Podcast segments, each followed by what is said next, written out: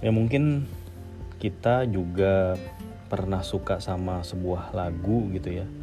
Karena awalnya kita ngeliat video klipnya. Atau ya sebaliknya kita juga mungkin nggak terlalu suka sama sebuah lagu tapi karena kita suka sama video klipnya jadi mau nggak mau kita menyimak itu lagu. Gitu. gue ada list beberapa lagu yang yang menurut gue masuk kategori itu gitu. Yang uh, ada juga yang lagunya gue suka dan video klipnya gue suka.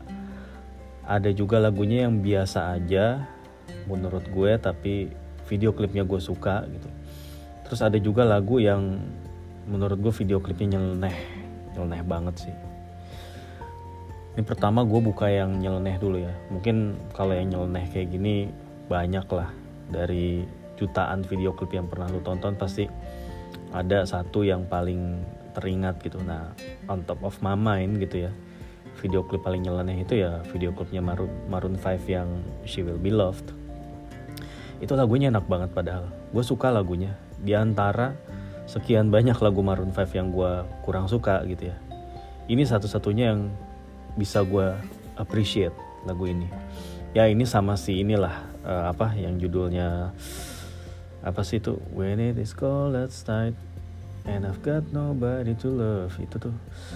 Itu lagu apa sih? Uh, uh, Harder to Breathe. Ya itu judulnya Harder to Breathe. Itu juga enak. Tapi gue lebih suka um, She Will Be Loved. Jadi gue suka sama ritmenya gue suka sama tone-nya ini lagu ya. Aransemennya itu chill banget lah. Itu tapi pas begitu ngelihat video klipnya ya lu tahu sendiri lah itu video klipnya apa itu justru malah kayak di film-film itu ya film-film dewasa gitu. Maksudnya ya yang nggak pantas gitu. Tapi itu twist apa namanya twisted banget sih itu. Plot twist gitu. Gue begitu pertama kali ngeliat tuh video klip ya ampun kayak begini amat ya ternyata. Maksudnya ternyata begitu. Gitu loh nah itu terus itu yang menurut gue nyeleneh terus uh, video klip yang menurut gue bisa banget menyampaikan message dari lagunya itu adalah video klipnya Shilon Seven yang pemuja rahasia gitu. gue nggak ini sih, gue particularly gue nggak gitu favorit sama ini lagu dan gue juga nggak punya personal experience gitu tentang liriknya ini lagu kan intinya tentang orang yang uh, suka sama seseorang gitu tapi ya karena dia punya kekurangan ngerasa minder gitu akhirnya jadi nggak berani uh, ngungkapin nggak berani nunjukin tapi ya cuman kayak ngumpet-ngumpet aja gitu merhatiin. Ya dengan cara yang itulah kayak gitulah uh, yang lucu lah gitu. Nah terus ya apa ya menurut gue si Adul sebagai aktor di video klipnya tuh dia mengeksekusi perannya dengan sangat-sangat brilian menurut gue dapat banget gitu. Dan yang nggak kalah menariknya juga di video klip itu banyak komentar-komentar yang senada gitu tentang orang-orang yang ngerasa senasib, orang-orang yang uh, apa ya ngerasa punya story dan relate sama itu lagu gitu. Dan ada satu komentar panjang banget sama seseorang yang intinya dia itu anak inilah ya anak desa anak dari keluarga yang ya humble gitu ya. Terus dia naksir sama anak yang dia sebut anak pejabat gitu. Sampai terus akhirnya dia mencoba uh, belajar dengan giat apa. Terus uh, dan dia itu suka nulis ini ada eh gini dia suka datang pagi-pagi supaya untuk ngebersihin ngelapin meja itu cewek yang dia suka gitu. Terus dia suka nulis-nulis kayak puisi ataupun kata-kata uh, pakai pulpen di meja itu. Tapi ya tulisannya samar-samar kalau menurut dia. Paling uh, tulisannya nggak gitu jelas. Paling kalau cuman lagi bengong aja lu bisa baca tuh puisi gitu. Udah udah kayak riddle aja udah kayak teka-teki aja. Lu hanya bisa baca ketika lu bengong.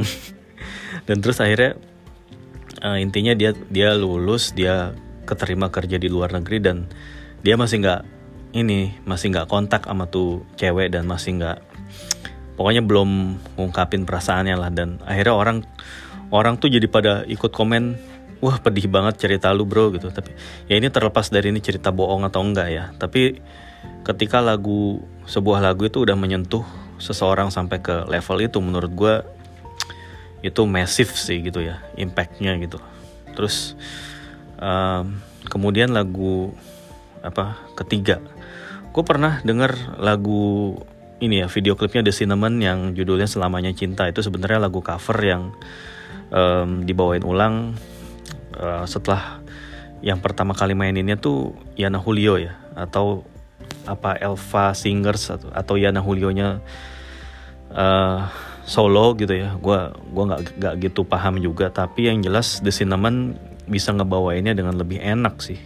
Gue menilainya gitu. Gue gue suka sama ini lagu. Sebenarnya tapi pas lagi dibawain nama Yana Julio biasa aja. Gue lebih suka pas dibawain nama The Cinnamon karena lebih lebih dapat aja gitu feelnya dengan dengan apa uh, akustik vibes yang dia bawa terus dengan permainan petikannya yang um, minimalis gitu terus vokalnya yang um, ada kayak gabungannya antara Dolores, Alanis, Morissette dan dan lain-lain gitu ya terus dulu pernah ada kayak komen yang menarik menurut gua komen di YouTube ya yang kurang lebih ya ngegambarin cerita di situ bahwa di lagu itu maksudnya bahwa dia itu pernah punya crush gitu ya pernah naksir sama orang tapi uh, sebelumnya padahal dia nggak ini banget gitu. Dia ceritanya nih cowok yang uh, bandel lah gitu. Ini cowok termasuk cowok yang uh, berandalan di sekolah gitu. Tapi tiba-tiba dia suka sama cewek yang pinter di sekolahnya gitu. Sampai pada akhirnya dia berusaha untuk berubah apa gimana supaya bisa ngedapetin perhatian itu cewek. Tapi ternyata pas sampai lulus itu cewek pas mau lulus apa gimana gitu ya. Pokoknya itu cewek itu pindah kota dan dia itu belum sempat ngungkapin perasaannya sampai sekarang gitu. Pokoknya intinya kayak gitulah. Itu jadi emang menurut gue uh, video klip lagu gitu ya atau um, apa ya lirik dari lagu-lagu itu emang bisa ngebawa uh, sesuatu di hidup orang gitu. Bisa relate orang gitu. Tapi ya ini ini yang lagu The Cinnamon ini nggak ada hubungannya sama ini sih sama apa sama video klip yang bagus nih.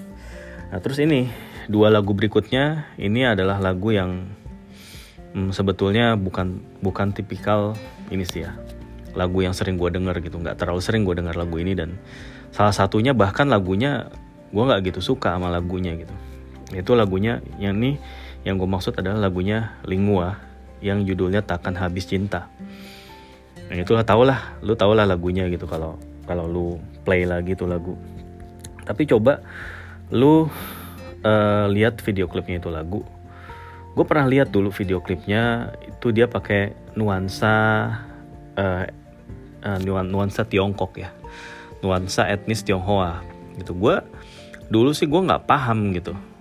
Kenapa ya dia ada di apa pakai tema itu gitu. Dan uh, ternyata pas gue lihat lagi bukan hanya etnis Tionghoa yang dia tonjolkan di situ gitu. Walaupun jadi kayak fokus utama tapi um, ada beberapa scene uh, yang juga nampilin orang-orang yang pakai peci gitu ya. Kayak ya pokoknya kayak kayak haji gitu. Terus ada juga orang-orang biasa kayak orang-orang Jawa biasa gitu. Ya tapi ternyata setelah um, gue ngeliat tanggal eh bukan tanggal sih ya pokoknya waktu rilisnya ini lagu ternyata emang abis eh, nggak uh, lama setelah peristiwa 98 kerusuhan Mei 98 di Indonesia. Dan jadi lagu ini tuh ya video klipnya punya makna yang tersirat gitu supaya untuk nunjukin bahwa oh kita nih uh, apa ya etnis Tionghoa juga bagian dari kita gitu. Ini menurut gue message yang powerful tapi uh, eh, gue nggak yakin saat itu orang orang-orang tuh pada nangkep ya karena gue sendiri baru, baru nyadarnya tuh sekarang gitu. Baru nyadarnya sekarang. Pas itu pun juga ngeliat apa ya ngeliat komen dari orang gitu. Ada salah satu komen yang emang gue ke trigger maksudnya menarik nih. Dan ternyata pas di dicek-cek gitu dilihat-lihat lagi gitu ya diresapi lagi ya emang bener. Ada message ke arah situ yang mana ini ada sesuatu yang harusnya powerful supposed to be powerful dan um, apa ya ya itu positif banget message-nya gitu. Emang pas buat kondisi waktu itu negara kita lagi lagi dilanda kekacauan lah gitu ya kekacauan dan keributan etnis gitu. Di situ lu bakal banyak nemuin komen-komen senada seperti itu ya. Pokoknya intinya dia bilang dulu mah begini dulu begitu gitu. Pokoknya menarik sih. Itu jadi itu lagu tuh kayak agak bermuatan sosial ada politik juga ada culture juga gitu. Padahal itu lagunya kalau diresapin liriknya ya itu kayak lagu cinta yang menurut gue ya lagu cinta yang apa sih kayak lagu ya mungkin agak-agak tersirat gitu. Gue ngeliatnya sih lagu cinta yang hmm, ini sih nggak kesampaian gitu. Malah ada juga orang yang jadi mengaitkan ini mungkin lagu nyeritain hubungan antara yaitu dua vokalisnya Fran sama Amara kan yang emang mereka itu beda agama dan nggak uh, direstuin gitu. Tapi ya feeling mereka tuh sama-sama udah udah kuat gitu intinya. Dan itu tergambar di lagu ini gitu di liriknya lagu ini ya. Ya itu terserah. Maksudnya ya bagaimanapun si Lingua mereka itu bikin lagunya itu seperti apa gue juga nggak tahu sebetulnya. Uh, tapi gue di sini lebih ngelihat strong message di sini sih di apa di video klip ini gitu.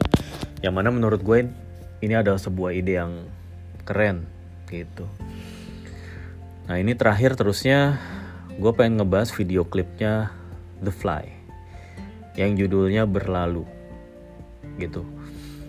The Fly ini kan menurut gue ya kalau dari sisi musik uh, dari sisi musikalitas ini adalah band yang menurut gue punya kualitas mereka ini uh, menawarkan sesuatu yang baru pada saat itu ya. Gue kayak belum pernah denger band dengan tone seperti ini gitu. Ya tone seperti mereka sound seperti mereka.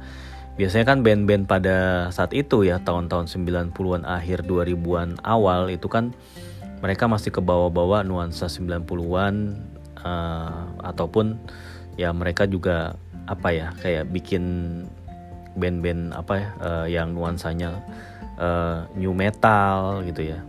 Ataupun ya udah ya masih dalam ranah alternatif gitu sih ya. Tapi The Fly ini kan musiknya pada dasar pada dasarnya dia rock tapi di sini ada apa ya permainan gitarnya Kin itu kayak ini sih kayak gimana ya ritmenya dia sih gue enak sih ngedengernya gitu. Ritmenya. Uh, ngeritem gitarnya dan juga melodinya gitu menurut gue sih pas gitu. Ini kayak kayak gabungan antara lagu-lagu nuansa retro di sini juga ada gitu. Alternatifnya juga ada dan vokalnya bejah itu emang masuk banget gitu. Dan waktu itu mereka tuh sukses dan ya namanya sukses ya. Bejah terutama sang vokalis tuh kayak jadi idola gitu. Nah tapi di sini gue pengen nyampein kayak sebuah um, cerita hidayah gitu ya. Yang menurut gue ini salah satu yang paling uh, menggugah juga gitu. Ya tahulah dulu bejah seperti apa pemberitaan-pemberitaan soal dia gitu. Dan dia sendiri pun juga mengakui uh, kemudian ketika kemudian dia wawancara ya dia bejah by the way ini hijrah gitu. Bejah hijrah. Terserah kalau misalnya lu mau mencibir orang-orang hijrah atau bagaimana gitu ya. Tapi gue ngeliat bejah ini punya niat yang cukup genuine menurut gue dia mengungkapkan penyesalan dan dia ngomong kurang lebih gini gitu. Uh, gue sadar gue punya banyak dosa gitu dia bilang.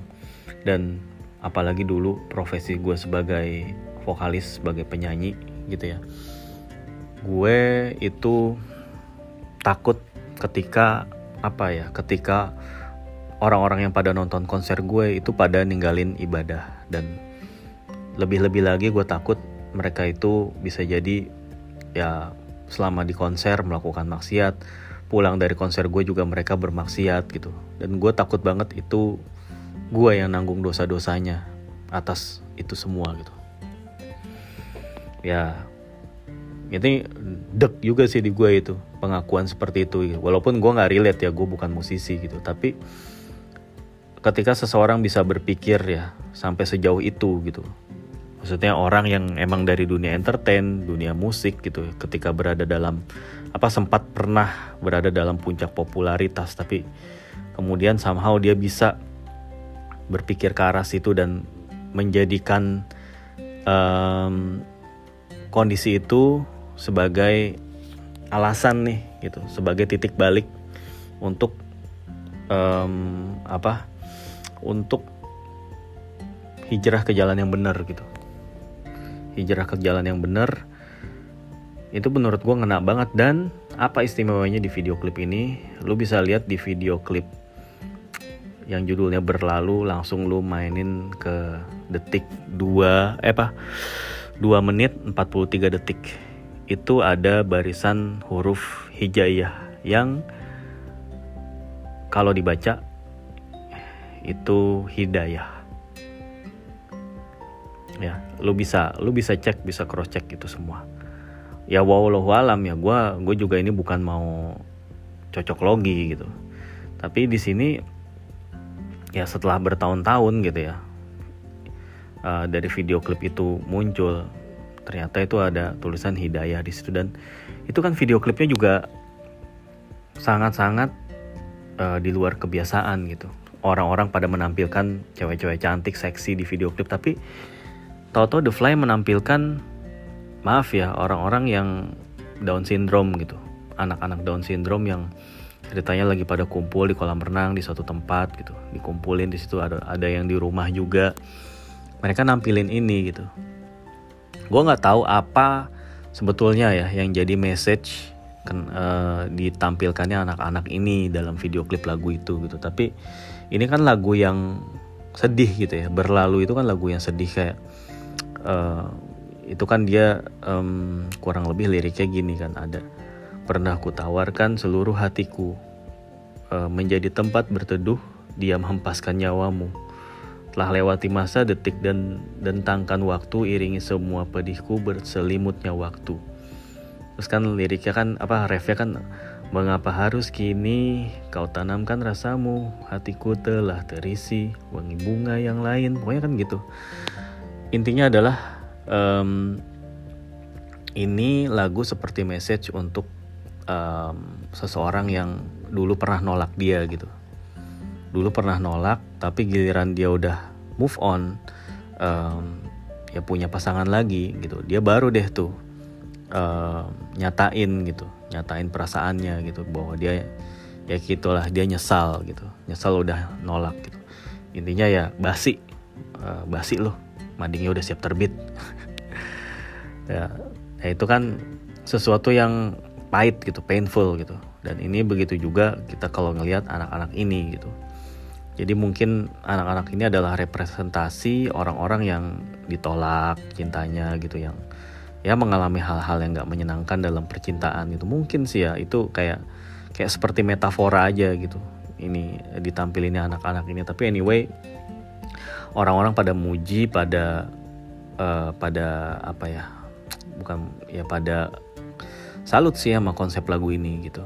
Dan gue juga cukup suka main ini lagu liriknya gue cukup relate gue pernah mengalami eh, kondisi-kondisi seperti ini gitu ya ya namanya ditolak ya wajar lah ya gitu ya tapi ya ya anyway uh, ya itu nggak nggak terlalu ya pada saat itu doang sih tapi ya sekarang ya gue ngedengar lagu ini ya udah udah biasa aja gitu kayak cuman oh dulu pernah ngerasa begini udah gitu that's all nggak nggak lebih dari itu gitu terus satu lagi mungkin ya honorable mention lagu yang pengen gue bahas video klipnya itu adalah um, Walk dari Foo Fighters. Ini emang lagu yang gue suka dan video klipnya juga gue suka gitu. Ini jadi tentang uh, Dave Grohl ya sang vokalis yang dia frustrasi sama beberapa keadaan gitu. Dan termasuk dia secara eksplisit menampilkan stiker Coldplay, band Coldplay gitu ya. Yang mana band Coldplay ini jadi idola dari banyak orang. Padahal gitu ya um, makin ke sini musiknya itu udah makin techno elektrik gitu. Bahkan ya kemarin-kemarin uh, kolaborasi sama salah satu band Korea kan band atau boy band entahlah gitu anyway gue nggak mau komenin ikut komenin Coldplay ataupun band Korea itu gue cuman kayak uh, ya itu aja meng-highlight di antara um, barisan video klipnya si Dave Grohl yang intinya adalah dia pengen bangkit lagi setelah mengalami kegagalan gitu ya. Tapi dia selipin satu fragmen satu uh, apa satu scene gitu ya yang nunjukin stikernya Coldplay. Dan si Dave Grohlnya ketika ngeliat si stikernya Coldplay itu kayak langsung mukanya males gitu ngeliatnya gitu. Menurut gue sih itu sindiran yang amat ini sih ya um, bukan sindiran halus lagi itu kayak udah sindiran yang terang-terangan gitu yang ah dia nggak suka lah gitu. Bukan nggak suka sama Coldplaynya mungkin nggak suka dengan arah musiknya Coldplay atau gimana gitu atau kualitasnya entahlah gitu. Cuman Dave Grohl yang tahu. Tapi ini menurut gue ini sebuah jadi sebuah pemandangan yang wow gitu. Gue ngeliat ekspresinya Dave Grohl itu kaget juga pertama lucu juga gitu. Ternyata uh, ya bisa juga dia maksudnya beropini seperti itu dengan tajam dengan tanpa tedeng aling-aling gitu. Wah the best lah Dave Grohl pokoknya terus apalagi ya video klip video klip yang menurutku juga cukup uh, memorable ya. Itu paling pupus lah. Itu standar sih tapi kayak sinetron. Begitu juga video klip lagunya Dewa juga yang um, apa namanya yang risalah hati gitu. Itu kan pokoknya tentang lagi-lagi tentang cowok yang ditolak gitu yang sedih lah gitu. Vibesnya di video klip itu begitu muram gitu kan. Suram ya gitulah tapi itu adalah video klip muram yang gue enjoy liatnya gitu. Ya udah sih uh, eh, gue rasa ini aja uh, di, episode, di episode ini yang mau gue sampein. Bye bye